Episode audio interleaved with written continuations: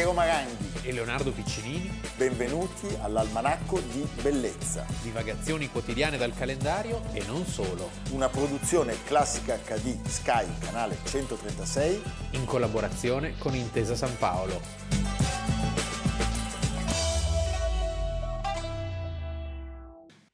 Almanacco di Bellezza, ventidue dicembre, Piero Maranghi. Leonardo Piccinini. Gallina illuminata fa buon brodo. E secondo giorno consecutivo, si vede che siamo in clima di festa. È iniziato oggi l'inverno. È iniziato l'inverno, noi abbiamo bisogno di riscaldarci. Quindi perfetto. Non avendo pagato io le bollette qui, non abbiamo appunto riscaldamento. Però, però Claudio Rossi ci manda degli auguri speciali di buone feste con un ottimo sirà. Casale del Giglio, Regione Lazio, Aprilia, Latina.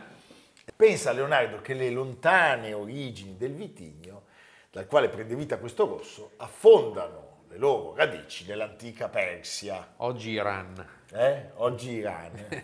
Ma noi lo chiamiamo era Sirà. Persia, eh? Era meglio Persia. Era meglio Persia.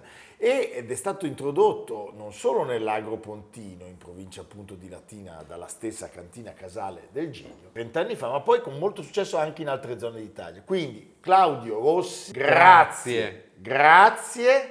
Molte grazie. Oh, quando selezioniamo i temi dell'almanacco eh, e ci troviamo di fronte alle tragedie, Eh, io non sono molto d'accordo. Cerchiamo di evitarle, sì. Innanzitutto, a meno che non presentino un, un'urgenza storica evidente, pressante. Oggi parliamo di una storia sconosciuta ai più. Noi oggi parliamo di una tragedia annunciata ma scampata. Sì. Eh? Scegliete voi il motivo, per la perizia dell'uomo, il caso, per un soffio, per la divina provvidenza. Parliamo di un incidente aereo avvenuto all'aeroporto di Malpensa nel millenovecentosettantacinque, il ventidue dicembre. A proposito, abbiamo iniziato il contributo, quindi vi suggerisce, eh, dalla nebbia di San Siro, e pensiamo alla nebbia che c'era a Milano. Te la ricordi tu la io nebbia? Io sì, tu non eri ancora nato, negli anni settanta. eh, e il giorno prima, pensate, dell'incidente, proprio a San Siro, l'Inter aveva battuto due a uno al novantesimo con gol di Facchetti il Napoli, e il giorno dopo il giornale titolava "L'Inter sbuca dalla nebbia e sperona i resti del Napoli". Eh. Vedi. Cosa accade? Beh, la mattina di questo lunedì ventidue c'era una nebbia fittissima, nessun aereo atterrava su Malpensa, eppure il comandante del Boeing sette zero sette della compagnia T W A, partito da New York, decise comunque di tentare la sorte. Lo fa con grande coraggio, forse anche un po' di avventatezza, ma non so quanto carburante avesse, perché in quel momento Eh, ci sono dichiarati centocinquanta metri di visibilità, ah. che per un aeroplano sono sostanzialmente niente, eh, non lo sono forse neanche per una macchina, eh? Non sono sufficienti.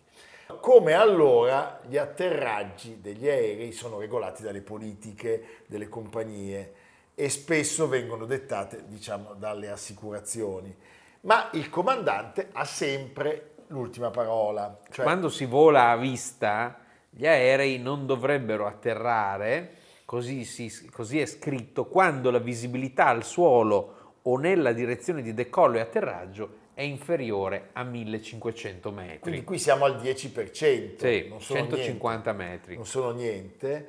Quel giorno sostanzialmente non si vedeva, per dirla all'italiana, nada. Un tubo, eh? Diciamo il tubo.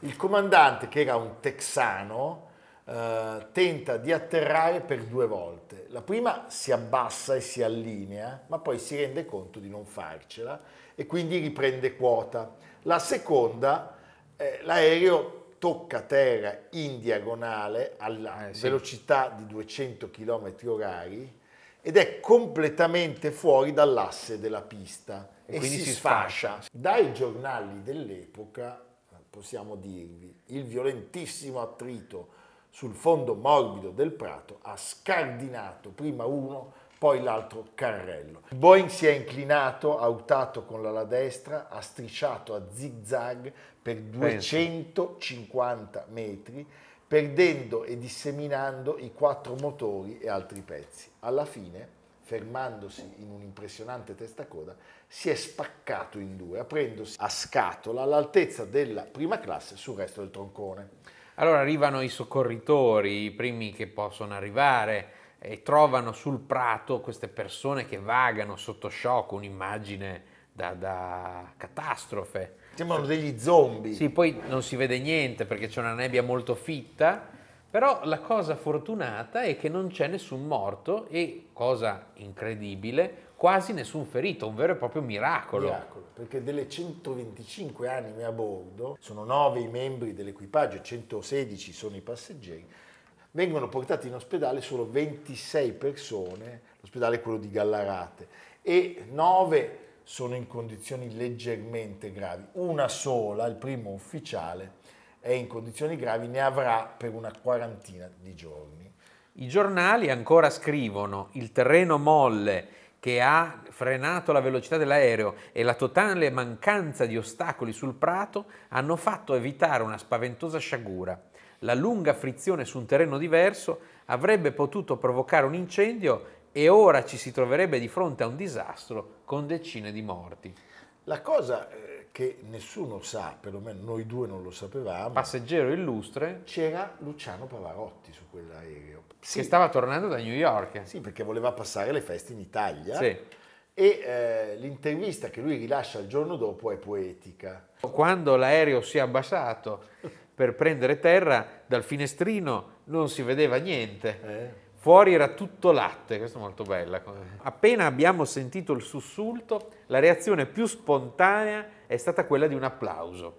Bene, era andata, invece, invece no. no, invece è cominciato lo spasimo, siamo entrati nel tunnel buio del pericolo, l'ala ha toccato contro il terreno e si è cominciato a strisciare con salti da canguro, la cabina e la prima classe mi sono sembrate come un enorme tappo che saltava e di fronte ho avuto il cielo e l'aria che mi sferzava il viso. Poi tutto si è fermato di colpo e mi sono trovato in un silenzio quasi innaturale. E in un'altra intervista anni dopo Pavarotti aggiunse che durante lo schianto fece il voto di cantare il Te Deum nel Duomo di Modena assieme al suo papà. Ma non so se poi rispettò il voto. Secondo me sì, non ho ragione di pensare che non l'abbia fatto. Leonardo, qui abbiamo fatto un sondaggio interno su chi di noi segue le indicazioni delle hostess quando va a bordo. Mi hanno, mi hanno spiegato che tu e Amerigo non fate niente, dormite. Brace, brace. Brace, brace. Io e il Varano siamo coi bagagli nella stiva mm. e pare che gli unici due che ascoltino le indicazioni sono Adalgisa e Sofonisba, il Babiussa. Questo dà molto. A me piacciono molto le comunicazioni del comandante, invece, sì, che è più sbrigativo. Sì. Allora, ti dice quanti gradi ci sono a terra, tutte le cose. Ecco, ma tu non ti sei è mai più chiesto umano, c'è umanità nel se si aprono veramente quelle cose che vedi nei filmati, cosa ci sia sotto. Secondo me eh, non funzionano. Ma non lo so, adesso ti è. Comunque, diamo alcuni dati. Ecco. Nel mondo volano ventiseimila, ventiseimila aerei al giorno. Quest'anno ci sono stati finora nove incidenti, l'anno scorso dodici.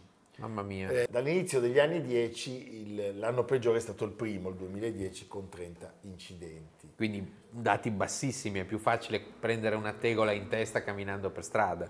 Allora, tra quelli, diciamo, fortunati, affermerei che senza tema di smentite i più fortunati di tutti siano stati il volo Virgin Atlantic diretto a Las Vegas duemilaquattordici, riatterrato a Gatwick dopo il decollo perché si era inceppata una portiera, quattrocentosessantadue sopravvissuti su quattrocentosessantadue, e il Korean Air partito da Tokyo e atterrato fuori pista, aiuto, in un fosso a Seul il cinque agosto del millenovecentonovantotto, trecentonovantacinque sopravvissuti su trecentonovantacinque. Poi lo scorso dodici settembre un Airbus in volo da Sochi a Omsk in Russia è atterrato in un campo di Novosibirsk per un guasto all'impianto idraulico, centosessantacinque sopravvissuti su centosessantacinque. E poi ecco, diciamo che c'è l'imbattibile vicenda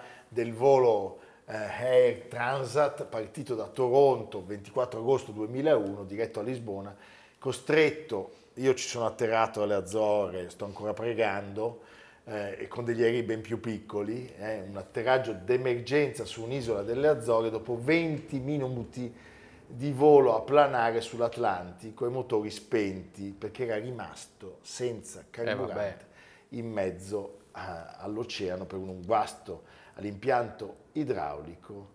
Ne sono rimaste lievemente ferite diciotto, ma trecentoquattro passeggeri, tutti salvi. Beh.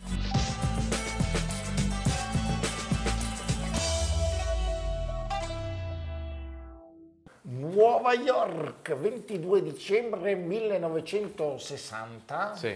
È nato un bambino che sarà un esponente Poverino. piuttosto importante del graffitismo, sì, o del neoespressionismo. Tutto in ismo. È Jean-Michel Basquiat. Basquiat. Basquiat. Sì, sì. Una meteora, possiamo dire, sì, perché, perché poveretto avrebbe vissuto solo ventisette anni, ventisette anni, eppure avrebbe lasciato un segno, diciamo che più che nell'arte, direi nella società, nel senso che è un momento irripetibile quello della New York di quegli anni in cui lui si trova a vivere, molto diversa dalla New York di oggi, più autentica secondo certi aspetti, un artista che poi sarebbe stato consacrato da un grande film, quello di Julian Schnabel del millenovecentonovantasei.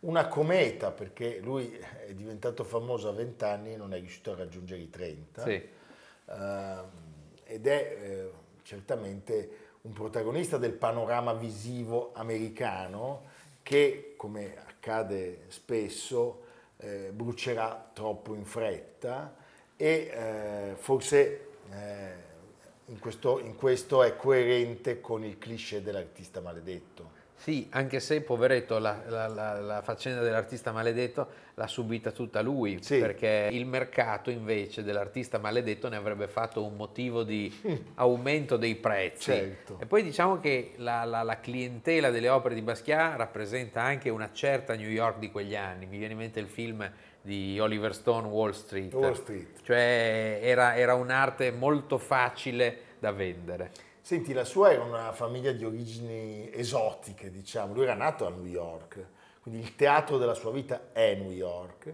a Brooklyn. Il padre è haitiano. Creolo era Basquiat. E la madre è portoricana. Sì, Facci di Tranche ha detto che l'America si corrompe per colpa degli immigrati. Cioè, l'America è fatta di immigrati, è... la sua storia. Lo stesso Trump ha un nonno che alla fine dell'Ottocento, sì, arrivò dal tedesco, Palatinato, appunto, un barbiere, Trump, Trump, quindi stia zitto per piacere. Oh, di... ma guarda com'è bravo Leonardo. A undici anni lui è in grado di parlare, leggere e scrivere, oltre che in inglese, in francese e in spagnolo. Un enfant prodige.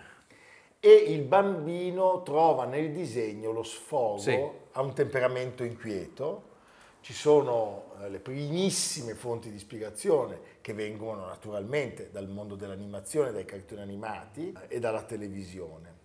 Sappiamo che c'è anche un regalo. Galeotto fu un regalo. Perché, Leonardo? Perché lui venne ricoverato in ospedale per una brutta operazione e la madre gli regalò il famoso volume dell'anatomia di Gray, e questi elementi anatomici ricorreranno nelle sue opere, diventeranno per lui anche una sorta di ossessione, tant'è che poi fonderà un gruppo musicale che chiamerà Gray.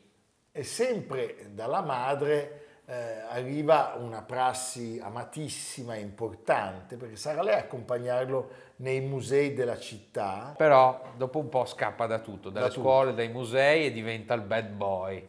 Anche perché i suoi genitori si separano e a soli quindici anni la strada diventa la sua casa, sì. Lui incomincia a assumere L S D, scappa più volte, dorme sulle panchine e eh, viene iscritto a una scuola superiore alternativa dove però fa due incontri significativi. Certo, l'altro che insieme a lui è considerato il protagonista giustamente del graffitismo americano, cioè Keith Haring. Un altro che riproduce all'infinito un, una sorta di logo, diciamo, ben riconoscibile, certo. E un altro che condivide delle esperienze, insomma, molto borderline.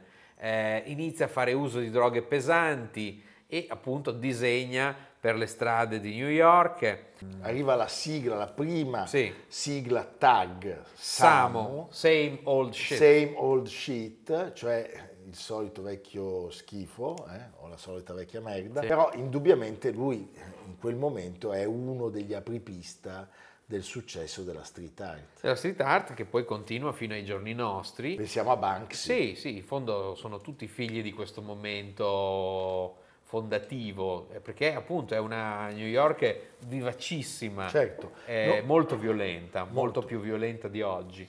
Eh, non possiamo non citare, parlando di lui, la musica, perché lui adorava il jazz e Charlie Parker, e si medesimava nelle vite di molti dei musicisti jazz degli anni quaranta, quando infatti, sappiamo, questi suonavano nei club, non potevano entrare, l'abbiamo raccontato più volte, dall'ingresso principale, e dovevano attraversare le cucine. E anche lui, in un mondo dell'arte composto da bianchi, si sentiva comunque sempre uno che era entrato dal retro, però c'è da dire che lui in questo è, diciamo, un pioniere, perché è il primo non bianco a raggiungere un successo internazionale. Senti, con gli anni Ottanta arrivano i grandi riconoscimenti. E anche il declino. E anche il declino, perché lui inizia a fare una vita da rockstar. Oltre i limiti.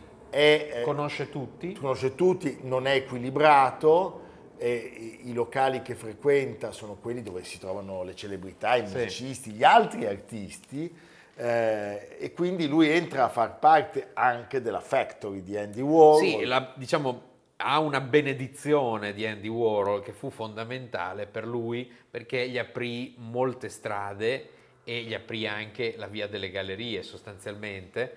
Eh, nel film di Schnabel, Warhol è interpretato da uno straordinario David Bowie, sì. pazzesco, bravissimo, un film altalenante, però ci sono delle, delle scelte molto belle, la colonna sonora che va dalla Tebaldi al jazz, c'è tutto. È un artista che vive di contraddizioni. Com'è contraddittorio il suo percorso? Sì. Anche perché, diciamolo, Basquiat è uno che parte dalla strada, eh, eh, dai bassifondi, e eh, poi però quando esplode arriva nelle case dei ricchi. E... Che sono contentissimi di avere l'opera dell'artista maledetto, perché così posso raccontare qualche cosa, se no non saprebbero cosa dire. Perché l'arte di Basquiat sostanzialmente non, ha, non va commentata, cioè no, sono certo. delle esplosioni di figure e di colori bellissime anche, che certo nascono lì per lì, come dei, dei, dei sogni, delle, delle fantasie. È un neoespressionismo astratto, è stato definito, perché c'è una indicazione minima, figurativa, ma in realtà... Non, è, non, non, non vuole dire niente. Senti Leonardo, tu sei protagonista attraverso Modena. No, a Modena non perché hai dieci io Basquiat. Non c'entro niente, no. No, no va no. bene, però diciamolo, Annina Nosei, la gallerista, sì. organizza nel millenovecentottantuno una sua personale. In America. In America. Però essendo lei italiana lo fa viaggiare. Poi lei all'inizio lo presenta, ma è, diciamo, ancora sconosciuto. Lo porta in Italia. Lo porta in Italia. E lui in Italia, a Modena, fa la conoscenza di Emilio Mazzoli, il famoso gallerista modenese. C'è uscito anche un libro, è stata fatta una mostra a Basilea quest'estate, perché lui realizza alcune opere proprio a Modena, eh, che poi verranno vendute a cifre molto inferiori a quelle attuali. Quindi certo. cioè, ancora nessuno immaginava la parabola, la brevissima poi parabola che avrebbe avuto. C'è una retrospettiva personale che va decisamente bene a New York nel millenovecentottantadue. Leonardo, quella mostra di Modena... No, la mostra non si fece mai, perché poi la Nosei intervenne su Mazzoli dicendo sono io che ho il, diciamo, lo ius primae noctis di, di, di Basquiat. Di Basquiat. E Sape... quindi le opere vennero vendute e la cosa finì lì. Però è divertente il fatto che lui, non ancora consacrato come Basquiat, avesse avuto un incontri, avesse frequentato alcuni modenesi che poi di questa cosa si sarebbero ricordati. Ed è significativo che la mostra di cui hai parlato prima abbia come titolo Modena Paintings. Fantastico. Modena, grazie a Leonardo Piccinini. No, io non c'entro niente. E non solo, purtroppo, perché... e non solo è protagonista. Purtroppo. Senti, è un uomo che vive velocemente e che rappresenta nelle sue opere primitive e contemporanee una grande urgenza. Allora, che cosa accade, Leonardo? Che questa parabola eh, volge velocemente all'epilogo. E direi che New York perde quella innocenza che forse però non aveva mai avuto. Sì, forse non l'aveva mai avuto. Sì. Lui cerca a un certo punto, sappiamo, di disintossicarsi, nel millenovecentottantasette non ci riesce e viene trovato nell'ottantotto privo di sensi nel suo loft il dodici agosto a seguito di un'overdose. Eh, tutta questa velocità eh, l'ha ucciso, però gli ha dato anche fama eterna. Sì. Alle nostre spalle Claudio Rossi e il Sirà, insieme al Quartetto Italiano, La Gallina Sempre Accesa, che fa buon brodo, e il libro dell'almanacco. E il nostro Leonardo... Io mi accodo a un suggerimento di Giovanni Gavazzini. Qualche giorno fa, come sapete, sono stati i cent'anni della nascita di Maria Callas, abbiamo fatto anche lo speciale, ne abbiamo parlato tanto, e la Warner Classic ha raccolto nel cofanetto La Divina, Maria Callas in tutti i suoi ruoli, centotrentuno CD, tre Blu-ray e un D V D, basilari per il neofita come per il cultore della materia. Molte furono le opere complete realizzate al Teatro alla Scala dai tecnici inglesi capitanati dal leggendario produttore Walter, Walter Leggy. Leggy. Nelle calde estati milanesi, un patrimonio straordinario. Insomma, questo è un bel regalo per sì. chi... Grazie. Ecco. Grazie. A voi e a noi, no. Un regalo per tutti. Non togliete il cellophane sì. quando lo mandate, perché così possiamo rivenderlo. Ecco, ecco, mi raccomando. Proprio eh. preciso. No, gliel'ho detto. Sì. Eh. E invece, quando mandate le banane per Amerigo, non togliete la buccia. Perché la mangia? No, perché lui con la buccia sa che c'è il T H C sì. e la fuma. Ah. C'è un, un, un principio del T H C. Che è quello della, della marijuana, certo, dell'ascia, certo. La fuma con sofonisba, ecco. E poi cose pazze. Noi qua ci divertiamo molto. Ma si molto. Può fumare la banana? Assolutamente sì. Questo non è vietato dalla legge, no, fumare la banana. Non possono dirci niente, niente, neanche San Giuliano.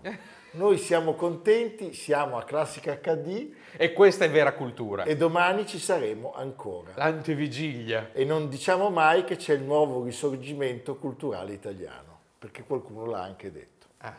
L'hai saputo? No. No, va bene, lui ignora, Io non so. Lui non prende posizione. Io gabbio, va bene, con, ci la, vediamo banana. Con la banana, fumando. Ci vediamo domani. A domani. Almanacco di Bellezza, a cura di Piero Maranghi e Leonardo Piccinini, con Lucia Simioni, Stefano Puppini, Jacopo Ghilardotti, Paolo Faroni, Riccardo Cassani, Nicolò Cazzola e Samantha Chiodini. Realizzato da Amerigo Daveri, Valentino Puppini, Luigi Consolandi, Stefania Margheritti, Alessandro Puppini. Una produzione Classica H D, Sky Canale centotrentasei, in collaborazione con Intesa San Paolo.